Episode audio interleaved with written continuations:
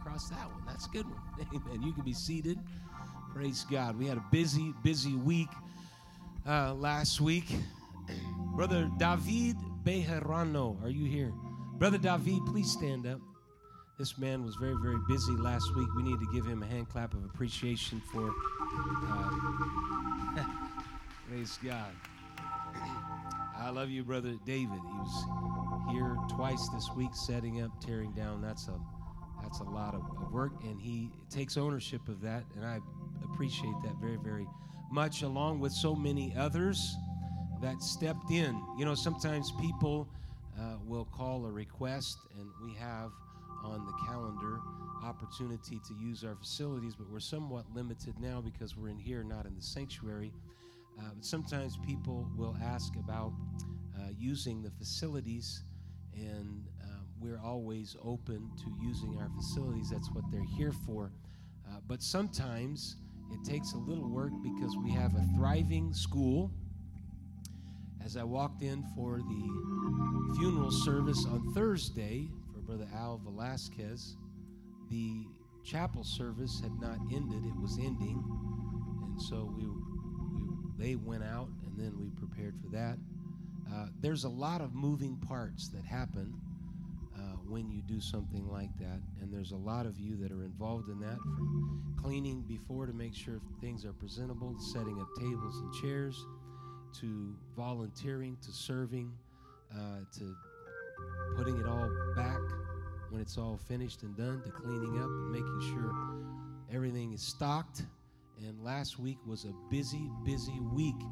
Friday night, there was a, a youth party, and then that ended. And Saturday morning, we were back in here for funeral service. So there's a lot that takes place throughout the week, and this week is going to be no different with services and, and weddings and what have you.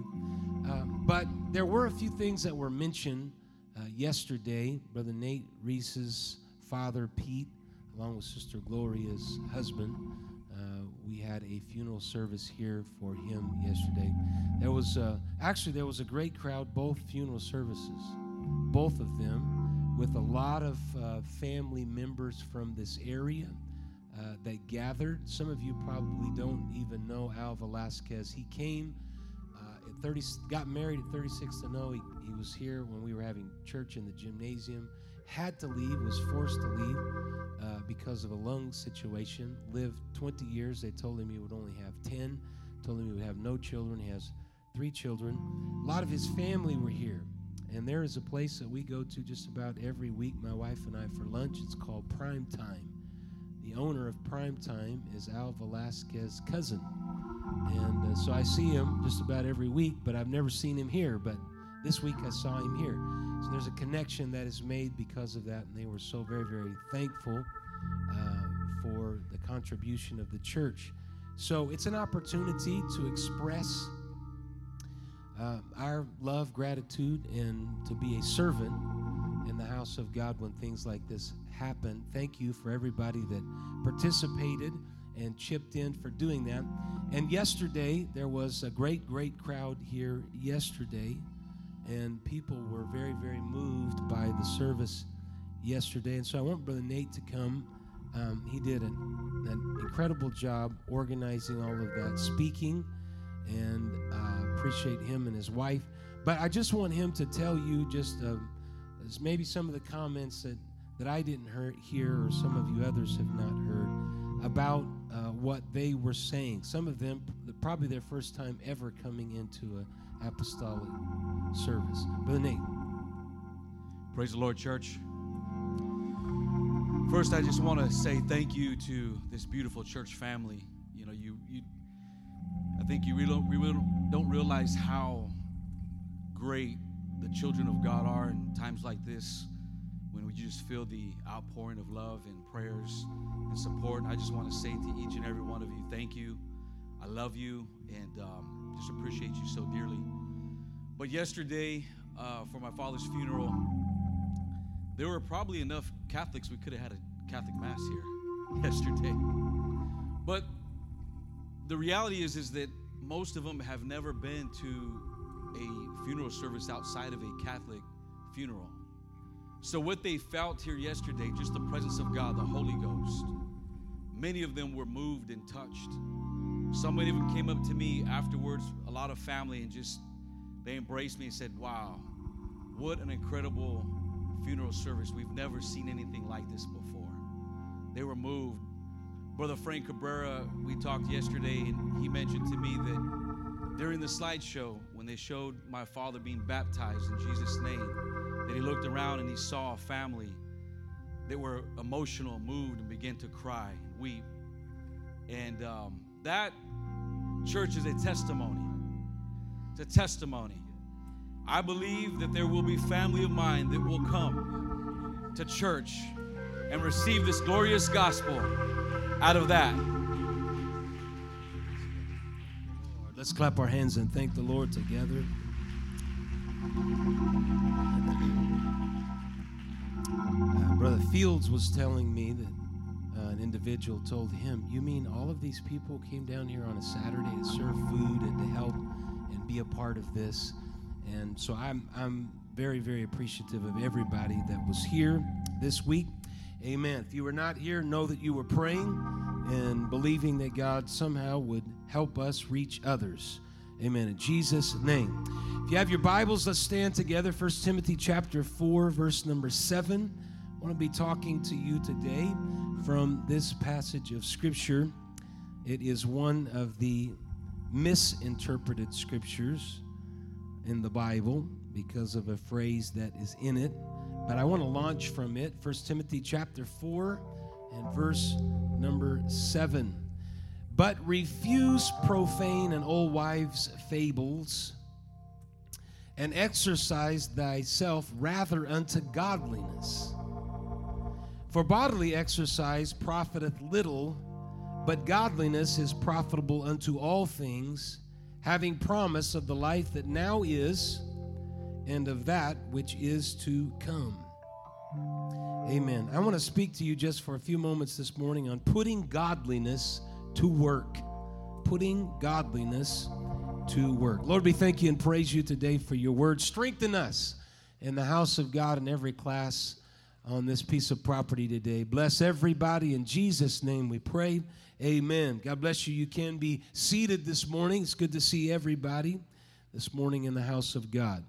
The reason why this is misinterpreted many times is because of the for bodily exercise profiteth little, and that takes up all the air in the room.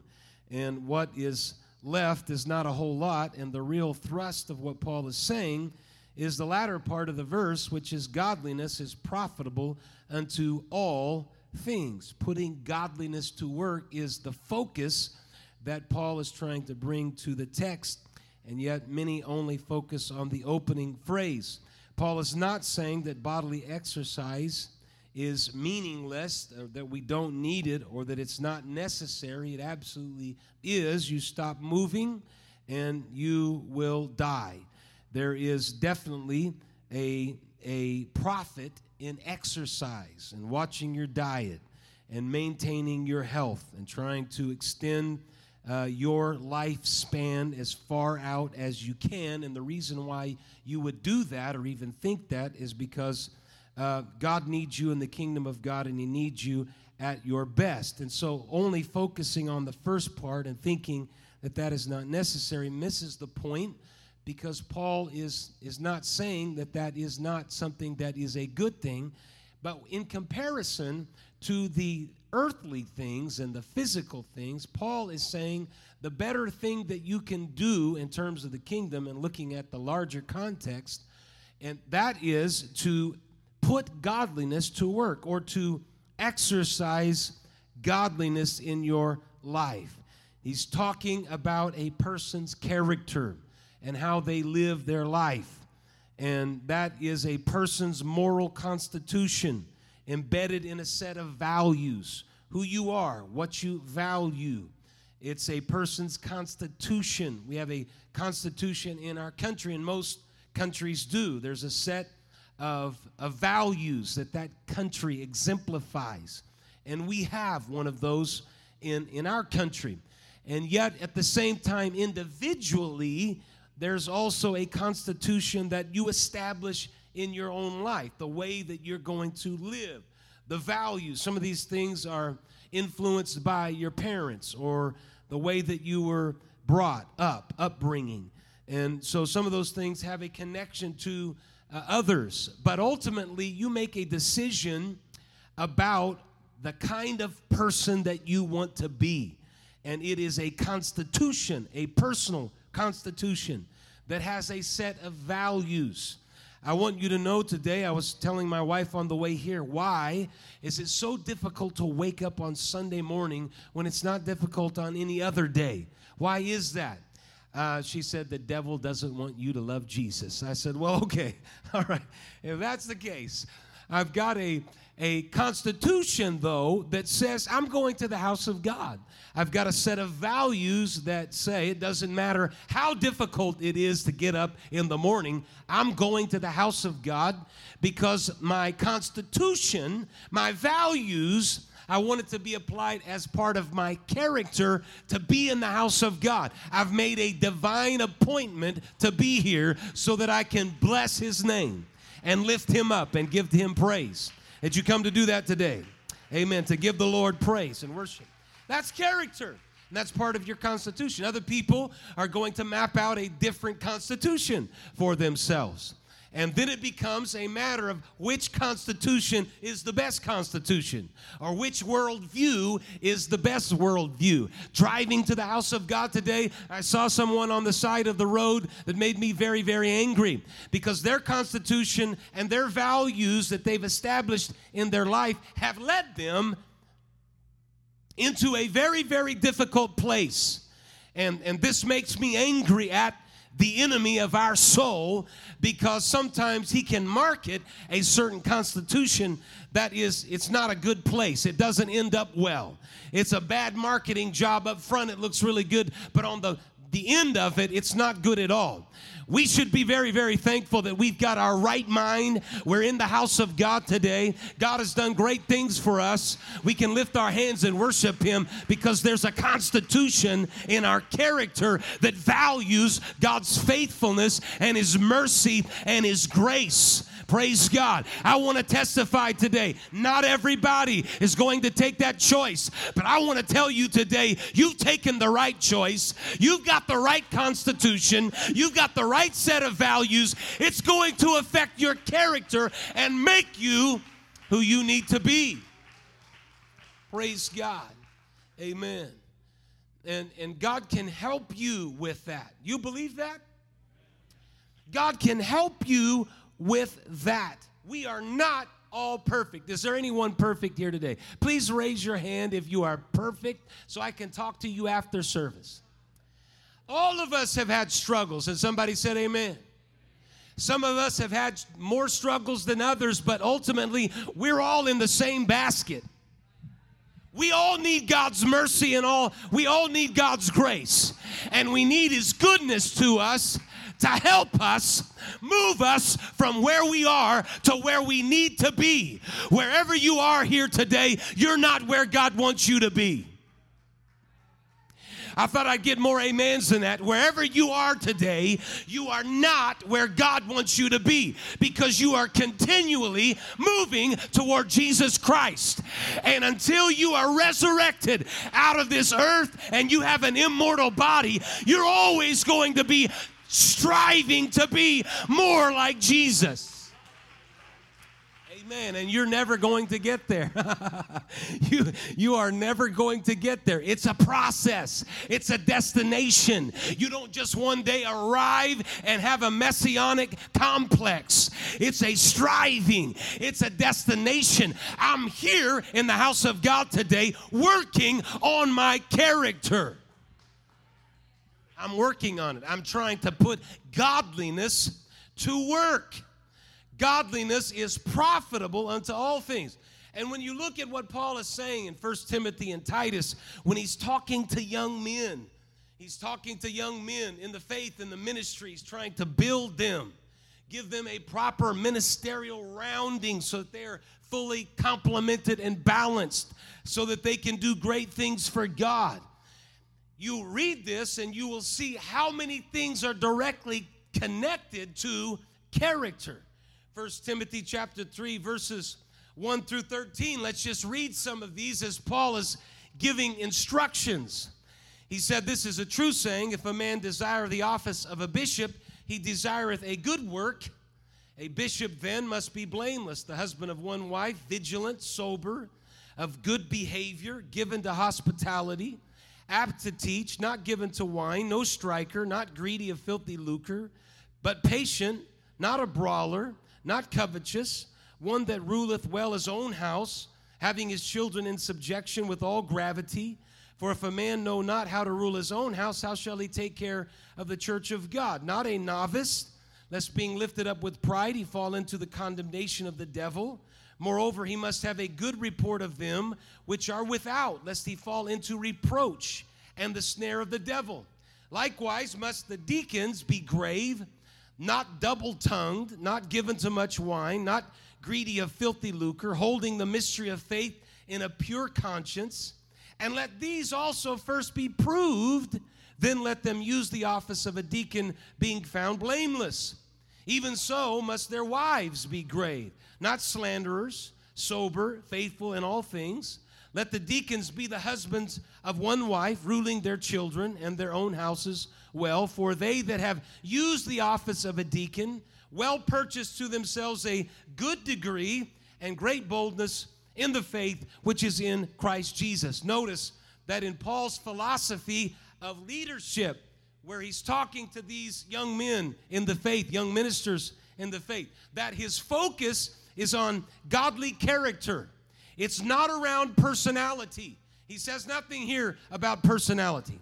It's not about uh, it's not about gifting. He's not talking about how talented they are and everything that they can bring the table and personality and their charisma. He's not talking about any of that. He is talking about character. Why would Paul spend time in instruction to these men and tell them that character matters, that putting godliness to work matters? Why would he do that? He is putting these young men into places and they are ministering in places.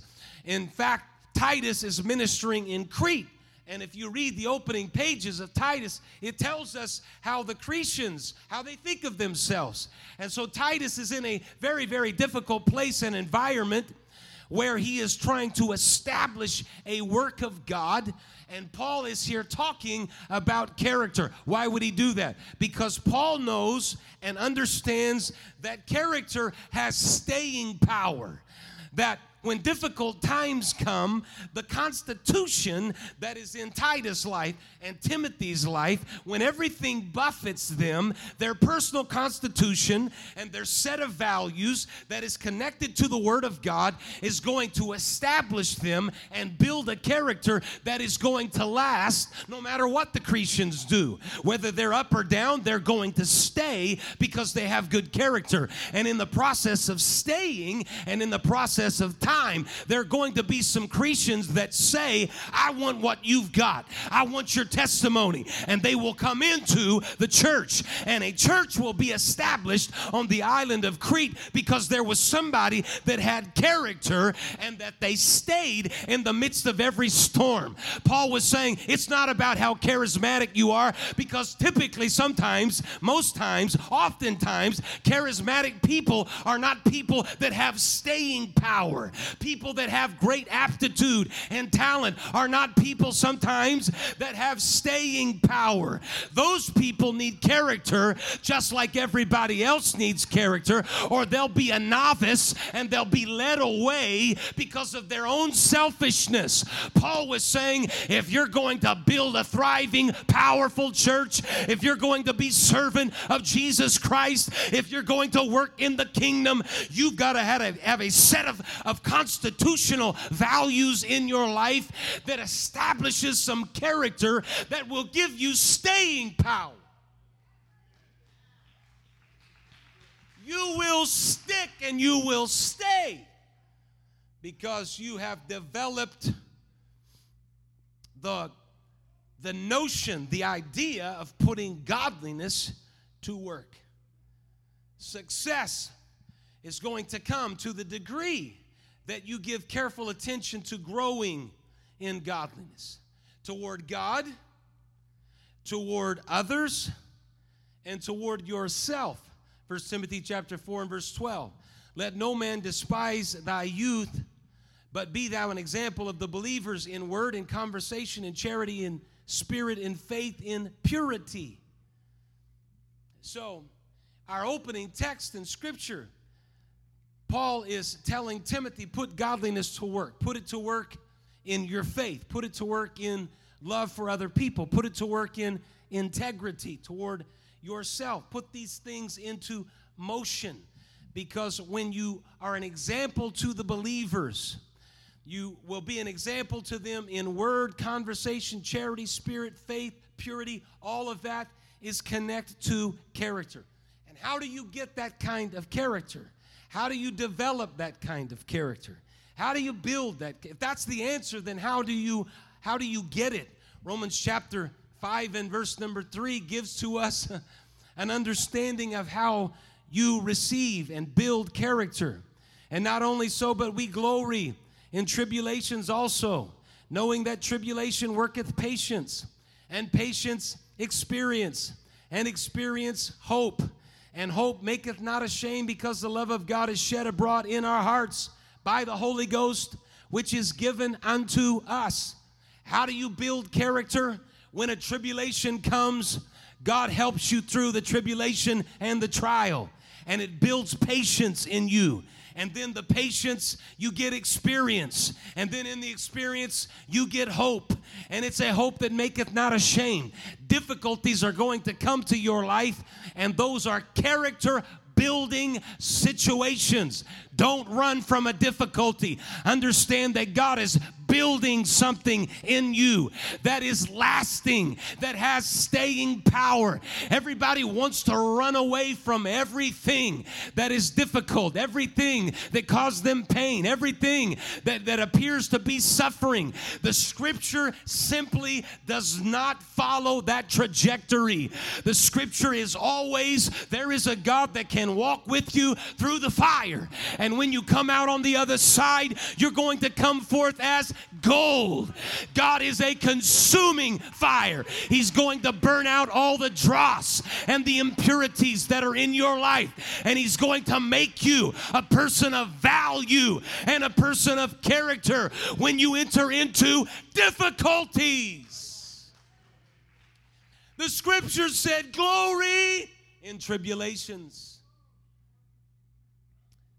Because those tribulations bring about patience, and patience brings about experience. Anybody here tonight have, have you gone through some difficulties today, this morning? Have you gone through some difficulties?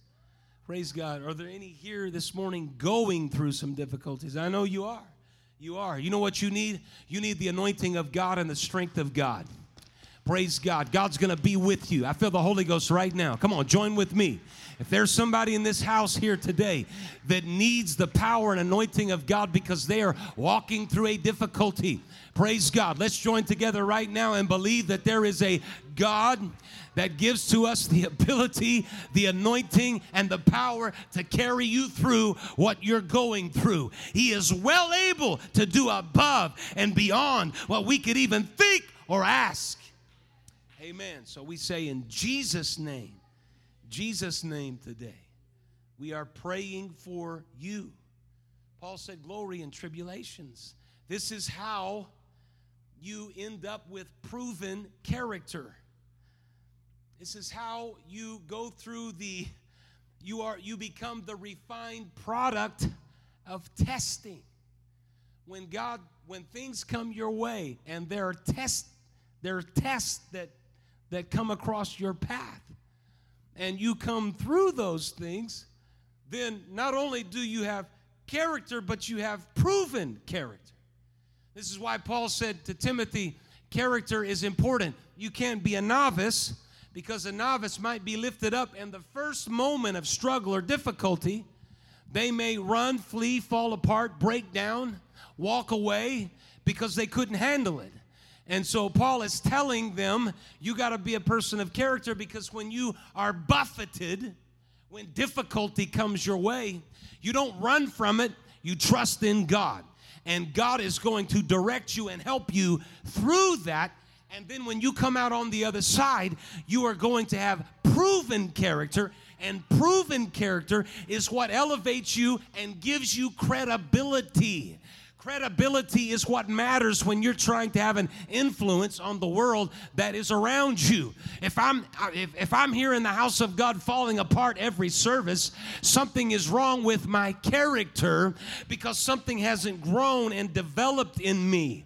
Praise God. If I'm up down, I can't figure out which way is which. I need to work on my character to get a balance and a consistency so people know I'm in the house of God and I am a child of God. I'm not wishy washy. I'm not up and down. I'm not here one week and not here the next week. I'm here because God is helping me in every test that I go through. God is faithful, and so I'm going to make it.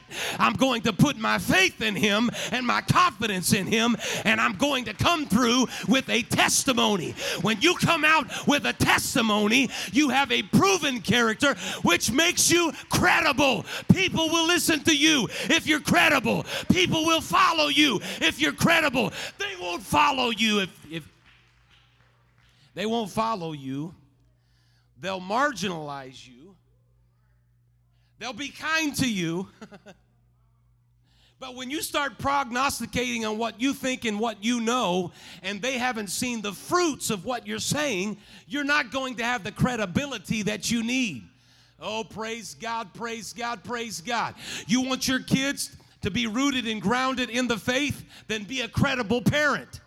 Be a parent that's in the house of God that prays, that worships God, that lives it at home, and that lives it outside of the home so that the child can look at you with credibility.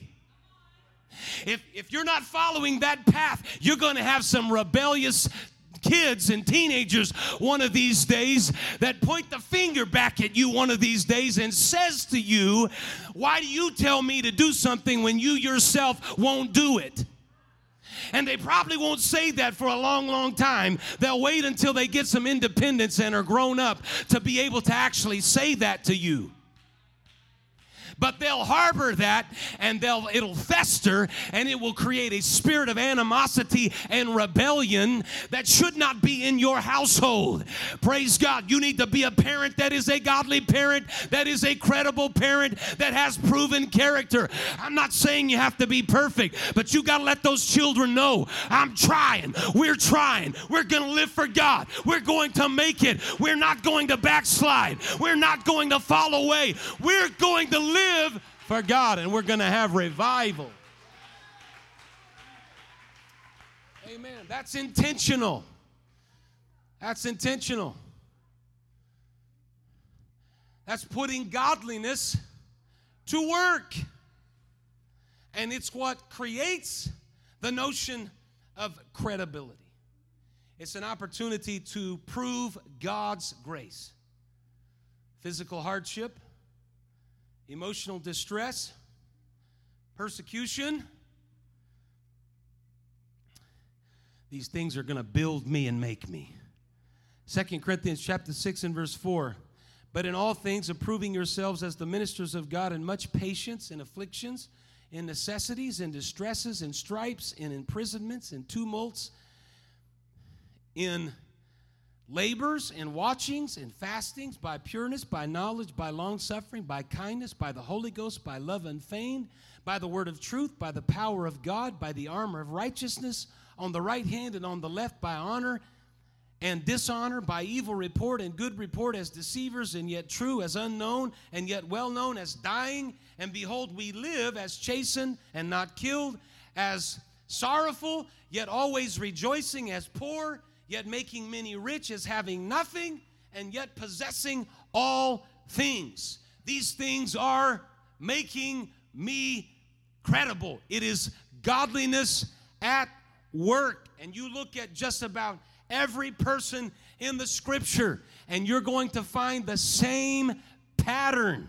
Praise God, the same pattern that people have gone through all of these things, and yet God brought them through with a testimony. Joseph was betrayed. sold by his family into slavery, was falsely accused, was imprisoned over a period of 13 years, 13 years before he was elevated. We look at Joseph as one of the credible characters in the scripture that we can use as a model and an example of what we can be. Anybody here today betrayed? Anyone here sold into slavery by your own family? Anybody here falsely accused? Were you in prison for 13 years before you got out? See, we we sometimes magnify our little problems to such huge proportions. This today is called catastrophizing. And this is the culture of our day right now catastrophizing. If I see something that, that triggers me, uh, I blow it up into this big catastrophe that is so huge that everybody looks at me like I've lost my mind because it's really not that big.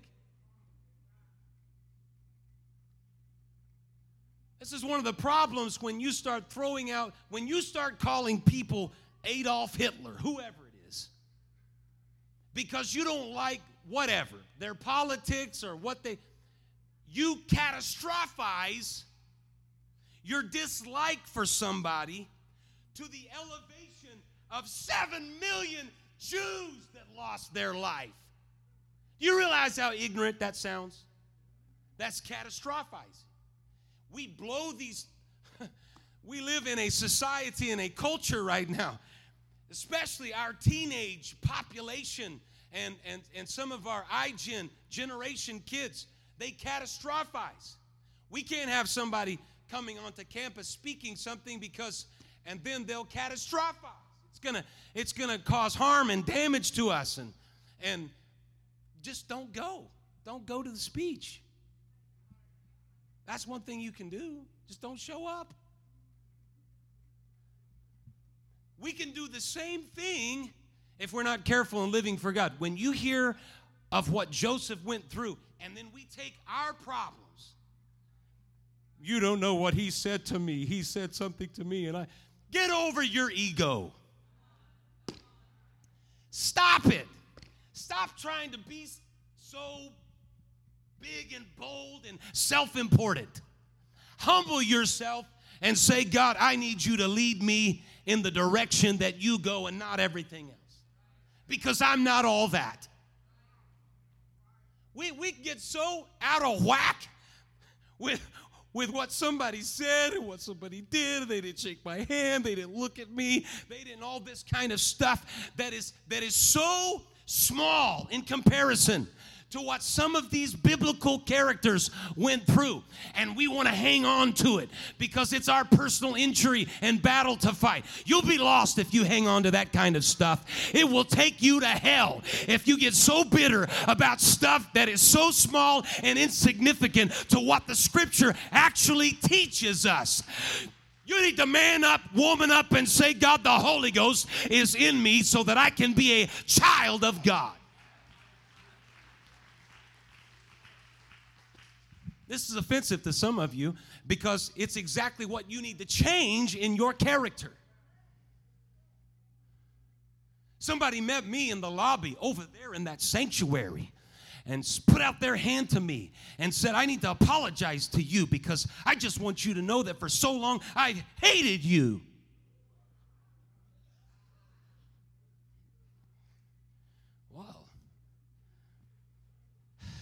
What do you say to that? Praise God. It's good to see you this morning. Hallelujah.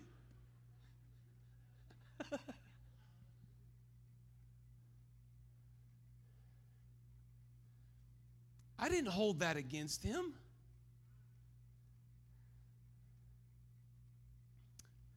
I was merciful two or three times. merciful. Two or three times merciful. Got bent out of shape, chased off new disciples, new converts, filling their heads, all kinds of stuff. You can't do that. If, we have babies coming in here. You're not going to come in here and abort the babies that are trying to grow and develop.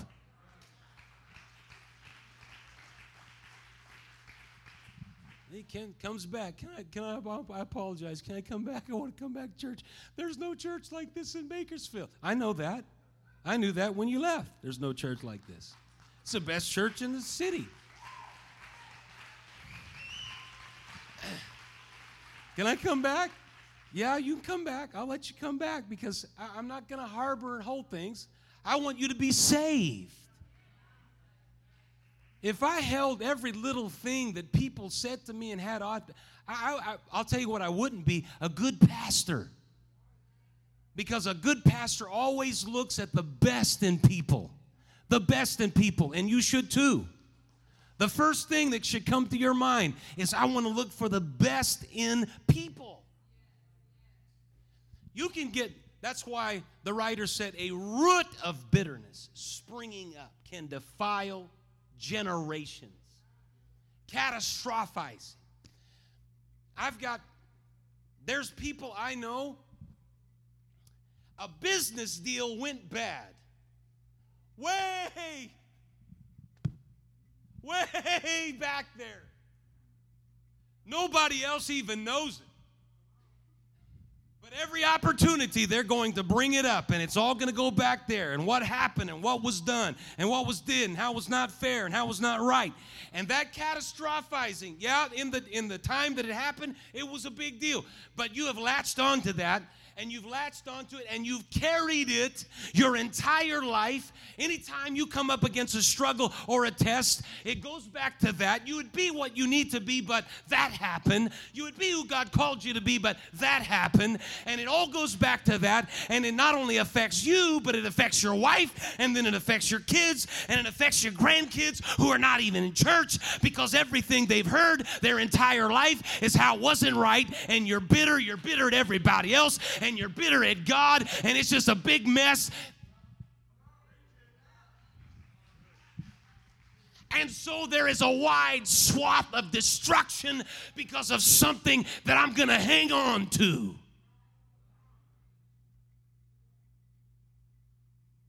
That's a flaw in character. Because the, the scripture reveals to us that whether we like it or not, we got to work those things out. And the reason why we've got to work those things out is because in the kingdom of God, in the servitude to the kingdom of God, God can't have hurt people because hurt people hurt people. He can't have bitter people because bitter people destroy ministries. And there's not going to be revival if there's all this stuff that is underneath the surface.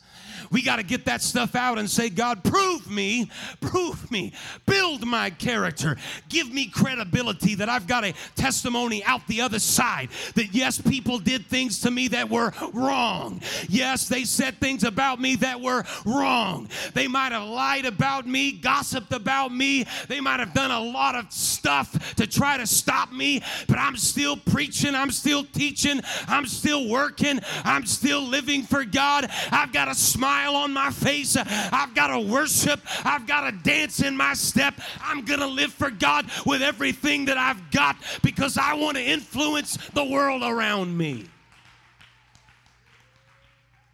I'm not going to go to the grave bitter, bitter about my father and what I did or didn't have, bitter about circumstances physically that have taken place in my life that I didn't really care for or like.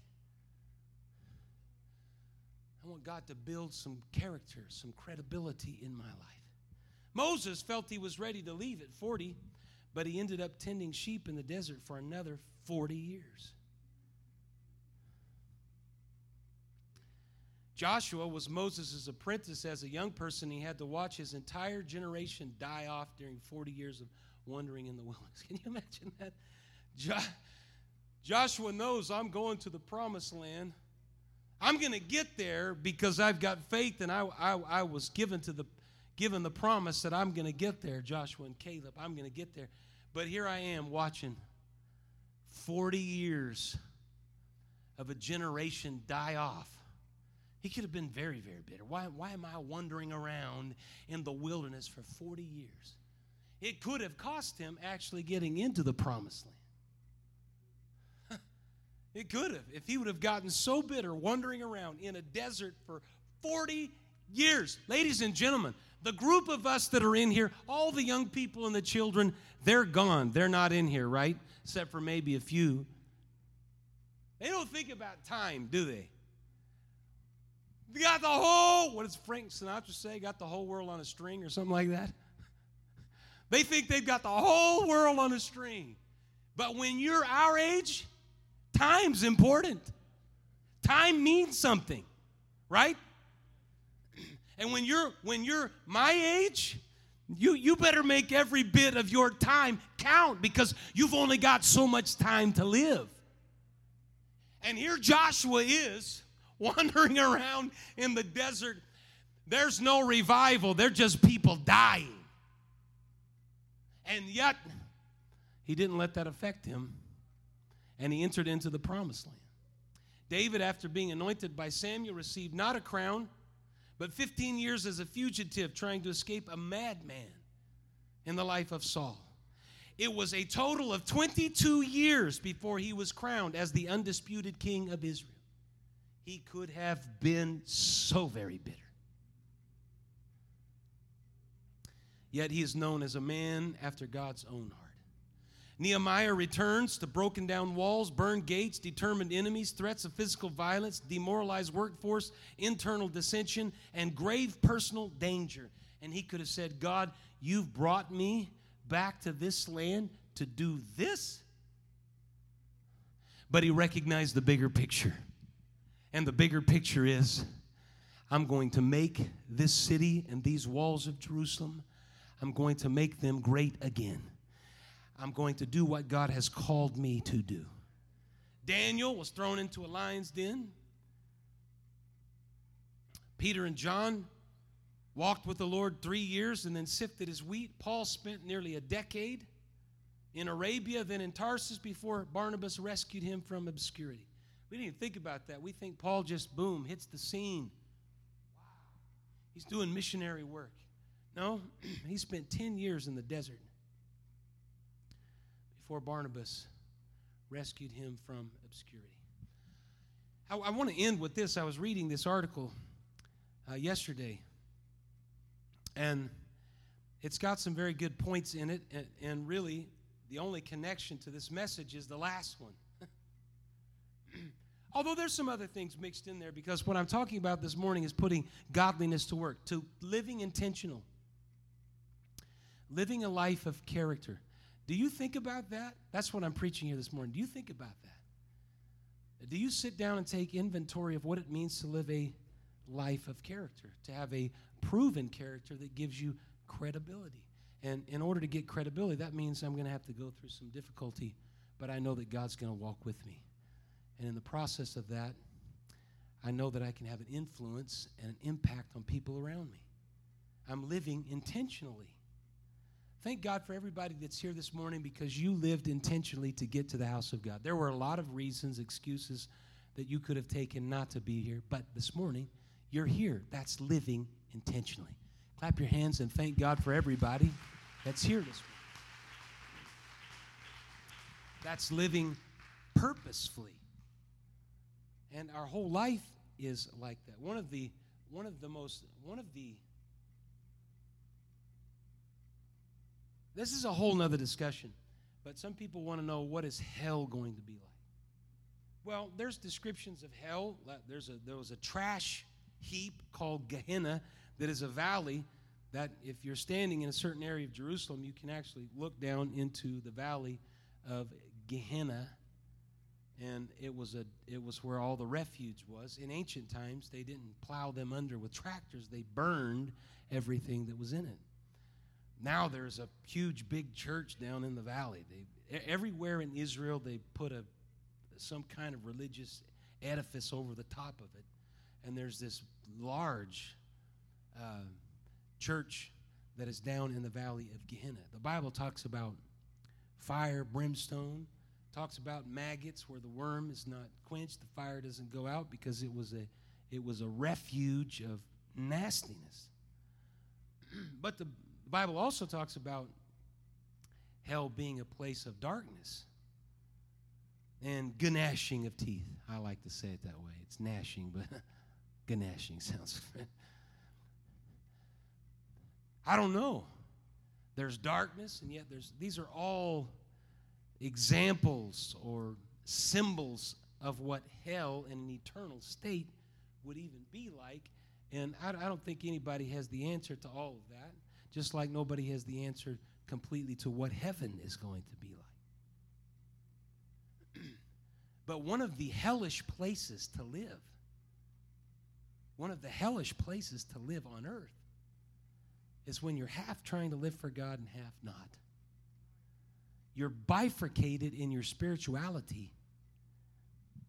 That is not a good, wholesome place to be. Emotionally, psychologically, spiritually. I'm just telling you today, you need to give God everything that you've got. You'll be in a much better place when you do. You can't party on the weekend and then worship God on Sunday night. Something wrong with that picture, and you won't get away with it because ultimately, God will deal with you with that when nobody else knows. Internally, there's dissonance, spiritual dissonance that's connected to that. I want you to know here in the house of God, I am not perfect and I'm striving, but I am not going to live that kind of life. I'm going to try to give God everything that I've got and, and everything that I bring, even if it's not measured up. I'm going to say, God, here's everything I've got. Help me to be better. I want to strive to be better. I want to live for you. So, in, the, in this article on living intentionally, um, the reasons why we fail is because we flounder in a sea of possibilities. We have too many ideas about what we want to become, and then when we get started, we get pulled in another direction, and then we get pulled in another direction. Sometimes we fear that we're going to miss out if we don't jump on this really quick. And so, all of these seas of possibility keep us from being intentional. And then the second hurdle is sustainability.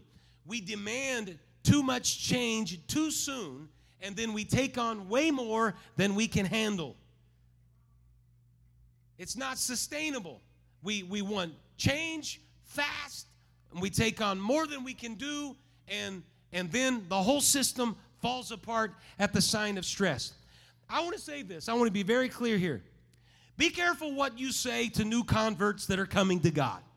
Okay? They they they, they are not going to look like us. They're not going to dress like us. Now, if, if you've been coming to church and you haven't changed anything for 10 years, then something is wrong with that picture because somehow you're not getting it. But for somebody that's coming to God and striving to be right, don't hit them over the head with every standard that you can think of.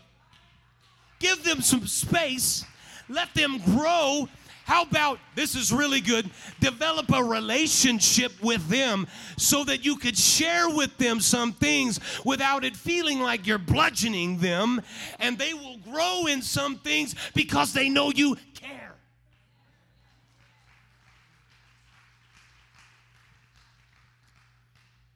We want we want too much change too fast, and this keeps us from living intentional one of the best things that the article says that you can do in terms of becoming more that's a solution to some com- complex problems is to subtract. Because subtraction is more robust than addition.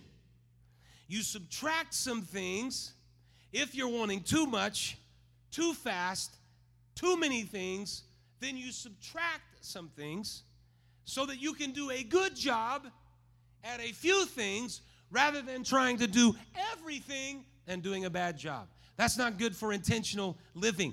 There are some things I need to subtract out of my life. So I become intentional by subtracting the things out of my life that are going to keep me from doing a good job at the few things that I really want to do.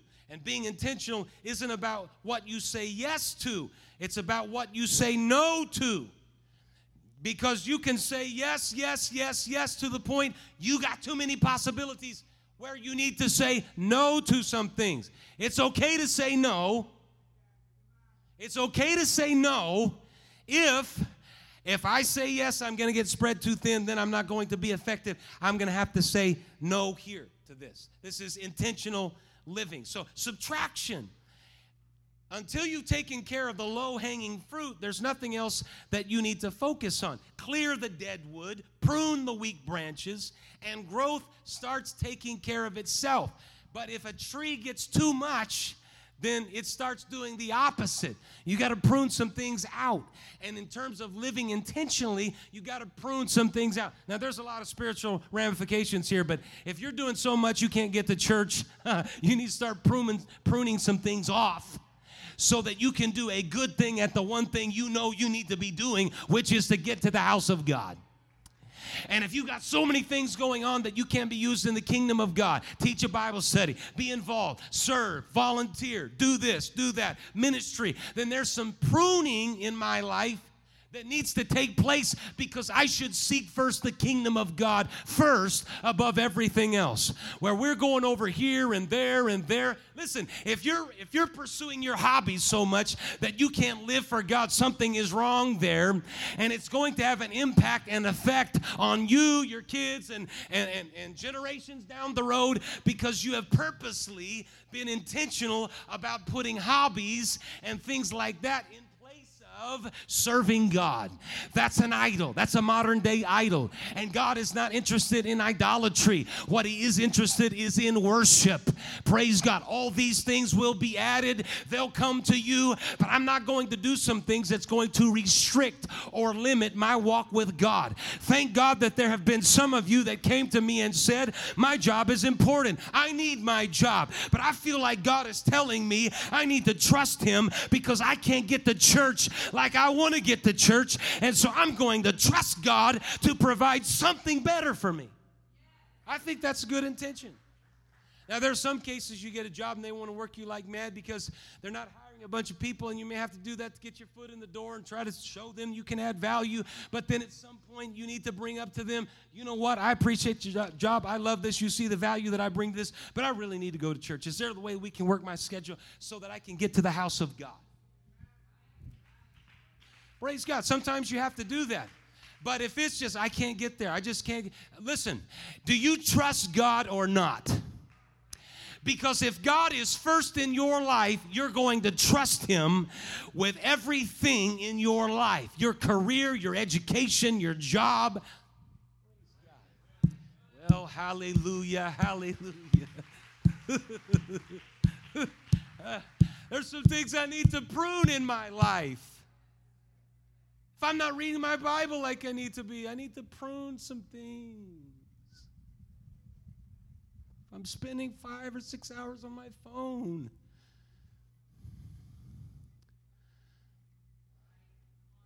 I read an article that was really good that said on the, on, on the safety of children and social media and their development. Some of you, I've talked to you and I asked you, you, you said to me, we had to take it away. We had to take it away because they, they couldn't handle it. It was weird. Social media, iPads, giving them something to try to try to babysit, distract them. And so it, it, got to the point where we just took it away. But this article was saying two hours is, is two hours is is wholesome, and then beyond that, not so much. Did you know they're having discussions right now about Facebook and some of these other companies about the damage that it's doing to uh, young girls in terms of, of, of how they view themselves?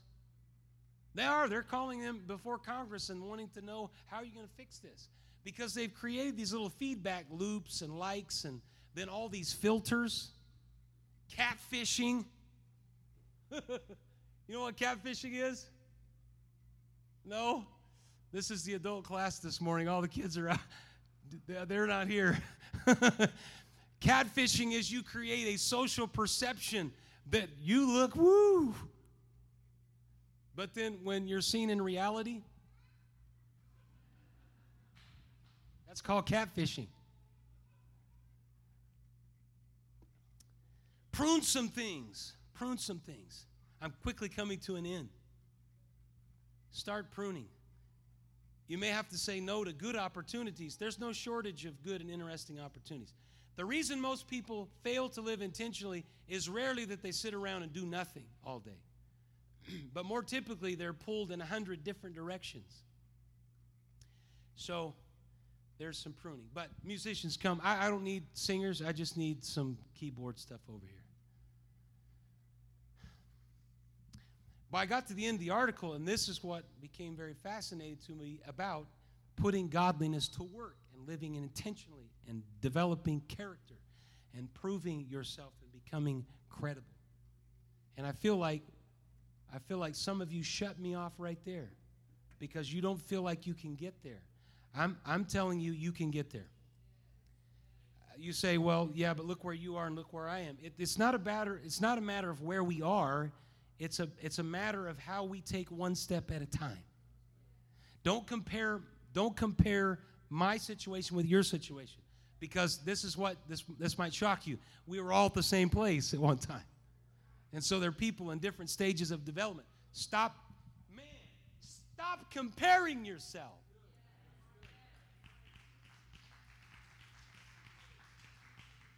I wish I could do like he does or do. Don't. Why? Because if you did that, you'd be just like him, and that'd be boring because you're different than he is.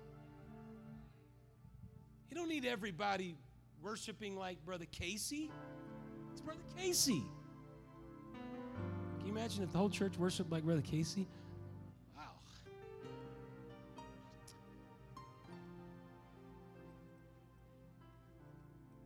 You don't need more Mariannes. We've got one Marianne. That's enough.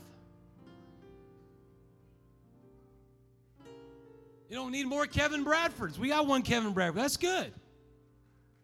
We don't need more Buddy Pertels. We got one Buddy Pertel.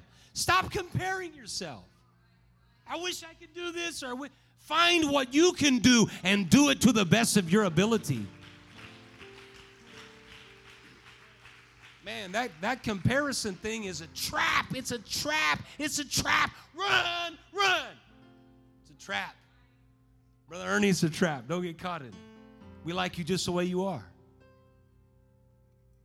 But here's, here's, here's my conclusion. I'm sorry. I've, I've gone quite a bit here this morning, but this.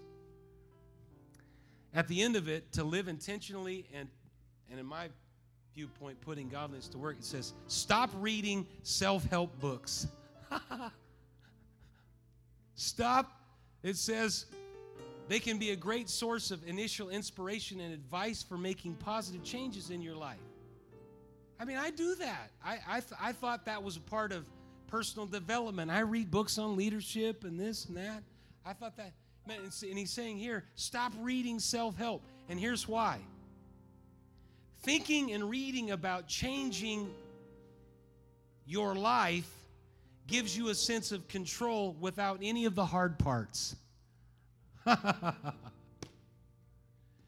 if I'm reading about leadership, I feel like I'm in control of it. But the hard part is what? Doing it. Oh, man. A light bulb went off. I've met some people, and they can tell you about everything that you need to do, but they don't do it themselves. And so this guy says if you want to be intentional, read some books, that's good, but don't just keep reading them. At some point, you got to put it into action, action, action.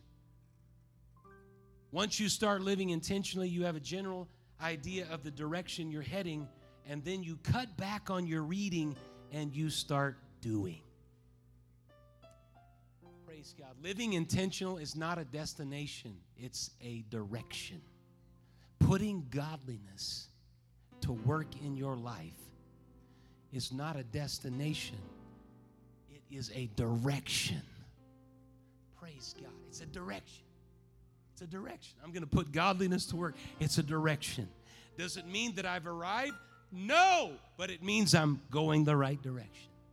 Amen. And I want to preach to every single one of you today. I may have said some things that might have rubbed you wrong might have offended you, might have been a little harsh, but ultimately understand my burden here today. What I'm saying here today is you can be better. Doesn't matter, doesn't matter where you think you are. you can be God can do great things in your life. Put it into action. God's going to build some character and credibility in you and you're going to be used of God. Praise God. You hear me? You're going to be used of God. I don't care what listen, at at some point you got to draw a line in the sand and say, I'm through with that and I'm going this direction. Yeah, well, what? Who cares? That's in the past. I don't care. God's got me going the right direction. I'm going to be used of God. At some point, you got to draw a line in the sand because if you don't, that stuff is that stuff is going to be a burden that drags you down from what God is calling you to be and He's calling you to be a proven individual with character and credibility. Your testimony should be this I was there. And thanks be to God, I am now here. And I'm through all of that, and it could have drugged me, dragged me to hell, but I'm not going that way. I'm going this way. And I've got a testimony to somebody else that ever gets in that place over there that God can God can pull you out of there. He can heal you. He can heal your mind. He can heal your emotions. He can heal you spiritually, and He can get you going in the right direction and give you character and credibility and influence and power.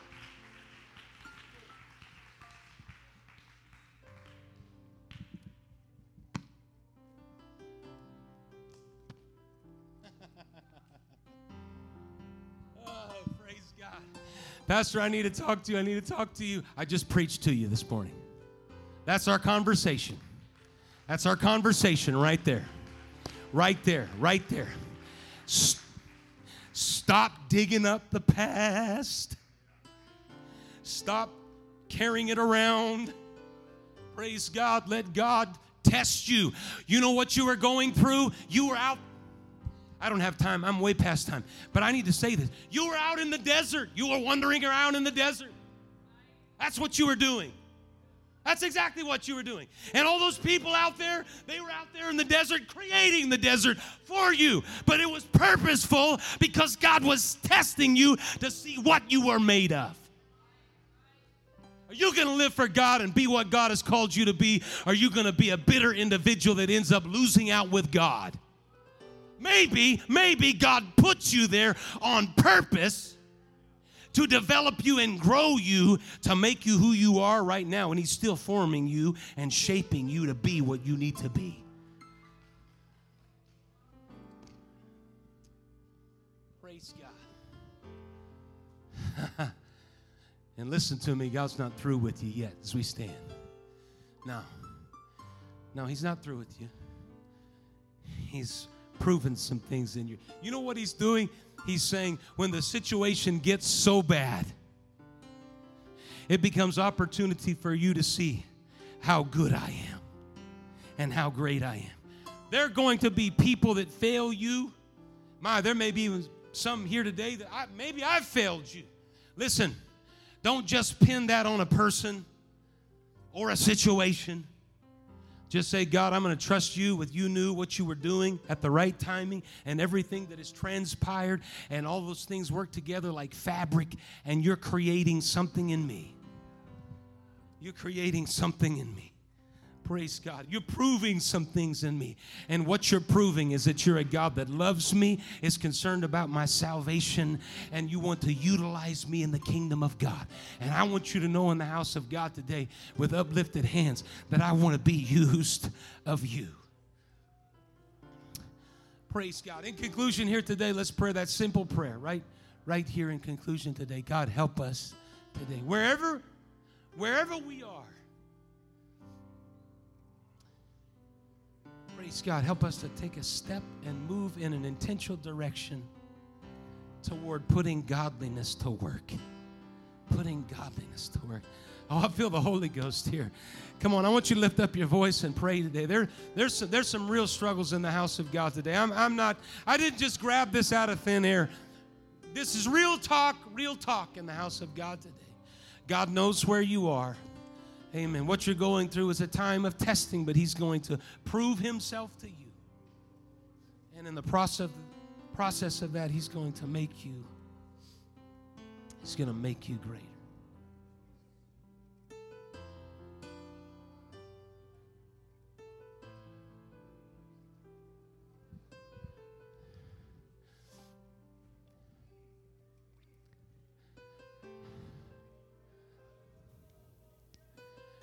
Say, Pastor, could you really be serious?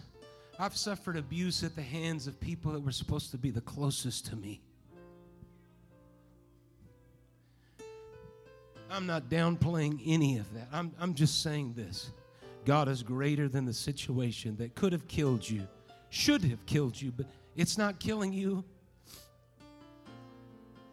It's making you better in the house of God and you're getting better. You're taking steps and you're moving in the right direction and you're doing the right things. And God is doing great things in your life.